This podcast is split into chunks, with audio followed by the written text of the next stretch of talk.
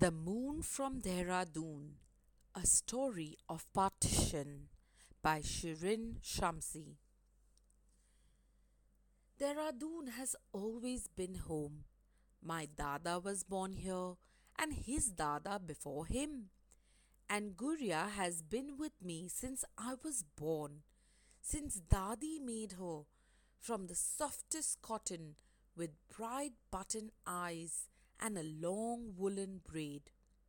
I wrap her soft and snug in Ammi's shawl. We are moving, I whisper in her ear.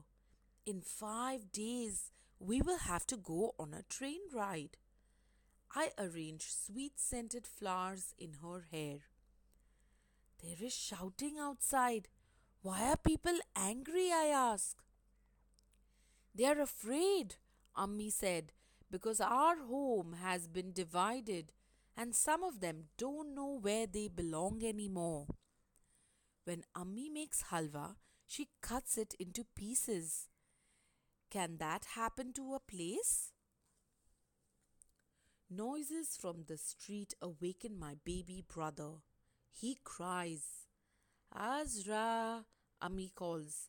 Bring Chotu. I put Guria on the bed and lift Chotu into my arms. His drool stains my kurta. I wrinkle my nose. Ammi stirs the simmering pot. My tummy growls, but we must wait for Abba to return with our tickets. The noise outside grows louder. Chotu reaches for Ammi. Abba arrives. Breathless, he wipes sweat off his forehead. We must leave now, Abba says. There is a train leaving for Lahore tonight. But what about dinner? I ask. There is no time to eat. It's not safe. We cannot wait another day. Ammi turns off the fire. Dal chawal sits in a pot warm on the stove. Fluffy buttered rice ready to eat. My empty tummy fills with fear. Ammi looks around. No time to pack. She sighs and slips her reel into a cloth bag. Chotu wriggles as I hold him. Gently, Ammi takes him from me. Through the veranda to go to the back gate, we make our way to where Abba waits. He lifts us into the truck, hot, sticky, huddled together. Across the street, a new flag flutters in the wind. Guria!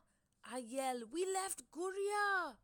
We cannot go back, Abba whispers. The Muezzin call- calls echoes from the minaret. I think it sounds like a sad goodbye. The fruit seller's cart sim- sits empty on the street. The dhobi sits quietly. BBG holds a tasbih in her hand, her lips moving in prayer. I stare at Chotu fiercely. It's all his fault. He made me forget Guria. The truck races fast down the road. My heart races too, and the moon chases after us. I turn to Ammi for a hug, but her arms are wrapped tight around Chotu. I could wrap my arms around Guria and hold her close to my heart, but my arms are empty and my eyes fill with tears. At the station, we board the train. Wheels screech along the tracks as we pull away, away from home, away from Guria. My heart stinks like a stone in the well. Clickety clack, chugging along the track. We cannot go back. I look around and a sea of faces stares back at me. Why is everyone sad? I asked Ammi.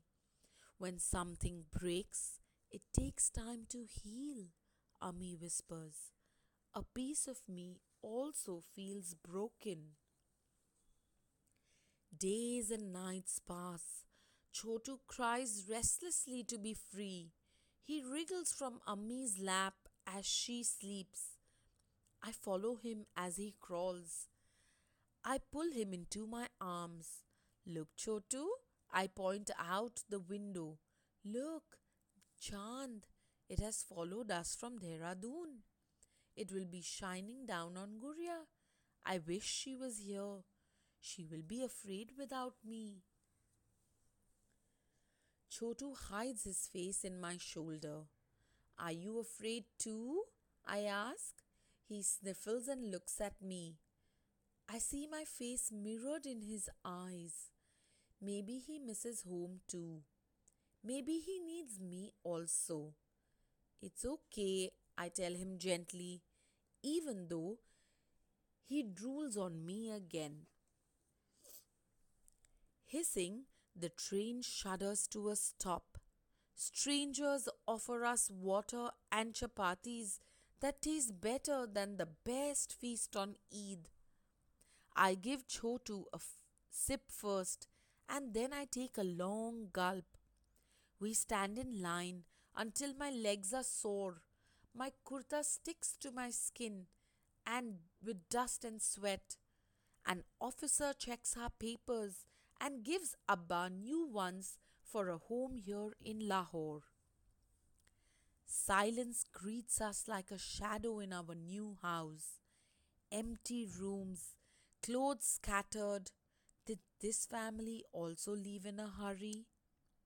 In the kitchen, a pot of dal sits on the stove, cold and stale. Ammi and Abba are quiet. Chotu crawls happily on the hard tiles, and I follow him deeper into the house. When he stops at the door and turns to me, I kneel on the ground beside him, wrapping him in a hug warmer than Guria had ever been. We'll be okay. I pick him up and push the door open. It leads to a veranda. I breathe in the sweet scented flowers growing on a vine. I close my eyes and remember, Chotu, we are home, I say. A knock at the door startles us all. Who is that? Ammi calls. Abba answers the door. Assalamu alaikum. Our new neighbors enter with hot food and warm smiles, sweet halwa puri and spicy chole. We sit together, gathered on a dhurri. Sharing food, strangers become friends. In the bedroom at night, I find a sad looking doll, worn and ragged. Were you forgotten too? I whisper, wrapping the doll in my shawl and holding her close to my heart. Don't worry, I'll keep you safe. Maybe someone will take care of my Guria too. The stars shine down with light enough for everyone. A muezzin calls a prayer echoes through an open window like a hopeful hello, and the moon is still at last.